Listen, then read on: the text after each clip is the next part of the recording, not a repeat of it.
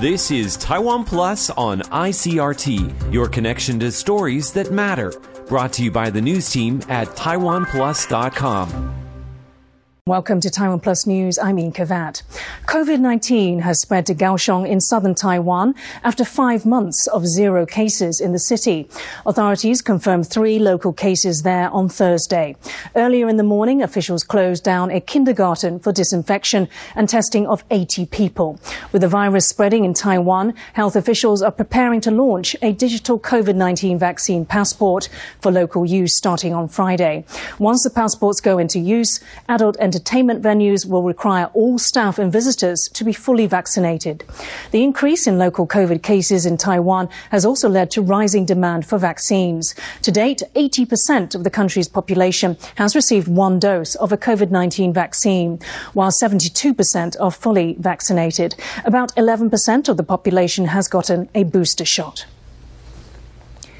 Taiwan on Thursday bid farewell to its first Olympic delegation heading to the Beijing Games. It included coaches and medical staff. The event kicks off in two weeks, but has already drawn controversy over China's human rights record. Now athletes are being warned to watch what they say. Bing Wang reports. Presiding over Taiwan's flag ceremony for the country's Winter Olympic athletes, the president of Taiwan's Olympic Committee marks a milestone achievement. Four Taiwanese athletes have qualified for the Games, with two more waiting for confirmation. While there are concerns of a COVID outbreak in China, an Olympics bubble with strict measures have been formed. Such measures include this robot that delivers food to your table. But there's another cause for concern. World governments are warning their athletes to not comment on China's human rights issues. So there's really not much protection that we believe that's going to be afforded to athletes. And the IOC has not come out proactively to indicate that we will protect and safe, make sure everyone is safe that decides to speak up. It appears Taiwan will follow suit. 基本上，呃，就是维持呢，哈、这个保持中立的这样子的一个立场哈，啊、政府的部分呃不要来干涉跟介入哈，所以我们也期待啊我们的一个选手哈，那么能够呢保持这样子的一个态度。Several countries, including the United States, United Kingdom, Lithuania, Belgium, and Canada, have announced a diplomatic boycott of the Winter Olympics, citing China's human rights record. Some former athletes say the Winter Olympics offer not just a large stage for sports, but a bully pulpit to voice concerns. Brave athletes want to speak out. Brave, brave, and all athletes have a right. Um, many athletes feel they have a responsibility, uh, and they have uh, every right to be speaking out whenever it is that they're competing. Why? Is because the world faces so many global challenges right now that no industry is immune. No, no one on the planet is immune to having to, to do our part, each of us, to support these issues. With medals to be won and Chinese officials stifling any discontent, all eyes will be on the athletes for more than just their performance on field. Alex Chen and Bing Wong for Taiwan Plus. US President Joe Biden is marking his first year in office amid surging COVID cases and inflation and plummeting approval ratings. A Gallup poll earlier this week found Biden's average first year approval ratings are the lowest of all post World War II presidents, except his predecessor, Donald Trump. Louise Watt reports. Walking in for a progress report. Hello, folks.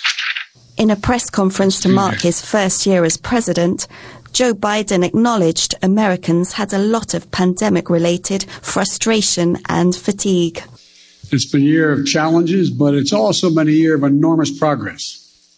We went from 2 million people being vaccinated at the moment I was sworn in to 210 million Americans being fully vaccinated today. But as the Omicron variant rages, COVID cases and hospitalizations are surging to hit new records. There is also surging inflation, the highest in a generation, which Biden promised to tackle. He also highlighted his achievements a $550 billion infrastructure plan to rebuild roads and bridges, and the creation of 6 million jobs. But his approval ratings are sliding. A Gallup poll on Tuesday found just 40% of Americans approve of the job Biden is doing, his lowest rating yet. Internationally, his first year will be marked by the chaotic withdrawal of US troops from Afghanistan, which contributed to his low ratings. But he took the US back into the Paris Climate Agreement, signaling a commitment to tackling the climate crisis at home and abroad. Biden also sounded the alarm at what he called a backward slide of democracy around the world, Hello, convening the White House's first virtual Summit for Democracy. He invited countries including Taiwan, but not Russia or China, which he has repeatedly described as the US's top competitor.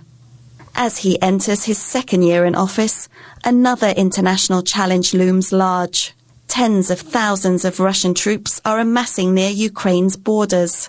Biden says that while he believes Russian President Vladimir Putin doesn't want a full blown war, he could still launch an incursion into Ukraine. My guess is he will move in. He has to do something. Biden says that how the US will react depends on the scale of Moscow's actions but whatever he does will have repercussions on his standing at home. Chris Ma and Louise Watt for Taiwan Plus. To take a look at how Biden's first year in office has impacted U.S. relationships in Asia and specifically with Taiwan, I spoke with Peter Van Praagh, CEO of Halifax International Security Forum. I started by asking him about the significance of recent visits by U.S. government officials to Asia. The United States is a Pacific power. It has been in Asia for centuries. I think recent trips to Asia are only reinforcing that message and reminding um, American partners and allies uh, that the United States is very serious and that it understands its role and its responsibility uh, in Asia. I actually think that the American position is being helped by none other than Xi Jinping because the more assertive he is, recently, for example, China went after Lithuanian diplomats because Lithuania was uh, supporting and allowed Taiwan to open a, a, an office in Lithuania. And things like this, I think the Chinese side and Beijing might think that they're that they are demonstrating strength, but in fact, what they're doing is bringing the democracies together you know, with American leadership on issues related to Taiwan. In terms of the U.S. Taiwan relationship, do you feel that ties are stronger um, under Biden? I do. I think that President Biden understands very well what's at stake uh, with regard to Taiwan. When he was asked at an interview if, if the United States would come to Taiwan's defense, and he unequivocally said yes. Um, and he invited Taiwan to his Summit of Democracies which I think uh, very significant uh, for the president of the United States to do. So, you mentioned that Biden had said that the U.S. would come to Taiwan's defense. Do you think that the Biden administration is rolling back or softening the U.S.'s long-standing policy of strategic ambiguity? I don't think so. I think that, in fact, uh, when the president of the United States answers a question by saying yes, the United States would uh, come to Taiwan's defense, and the Secretary of State softens it a little bit. And that is the, the definition of strategic ambiguity. Do you think the Biden administration is prepared for Russia and China coming together? I think that the some type of alliance between China and Russia is probably overstated. I think that President Putin has certain objectives in Europe and trying to put NATO in an awkward position. We don't know exactly what his end goal is. But Putin himself um, has to be wary and is wary uh, of a China that is a little bit too assertive. I don't think President Putin enjoys being called uh, China's little brother. American power comes from many things, not only its military, but most importantly, uh, from its partnerships and its allies. And what do President Putin and President Xi fear? They fear alliances. And that's why it is so important for the democracies to be working together in a strategic fashion. And nothing concentrates the mind of the United States and its partners and allies than emerging threats. Air travel disruptions to the US have eased as American telecommunication companies AT&T and Verizon delayed the launch of new 5G wireless services near key airports.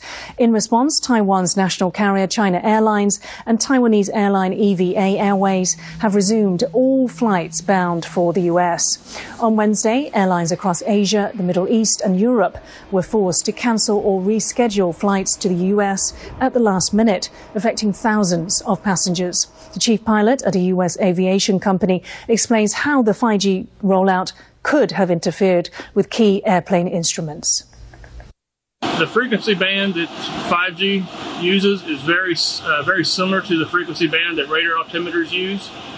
Uh, and there's possibility that there's interference or false signals with the 5G and a radar altimeter. So you can, uh, what you would rely on with the radar altimeter giving you a certain altitude above the ground, it may be erroneous based on interference with 5G telephone frequencies. Thanks for watching Taiwan Plus News. I'm Ian Kavat. For more stories from Taiwan and around the world, please download the Taiwan Plus app. Stay safe and see you next time. Thanks for listening to Taiwan Plus on ICRT. For more great stories from Taiwan and around the world, visit taiwanplus.com.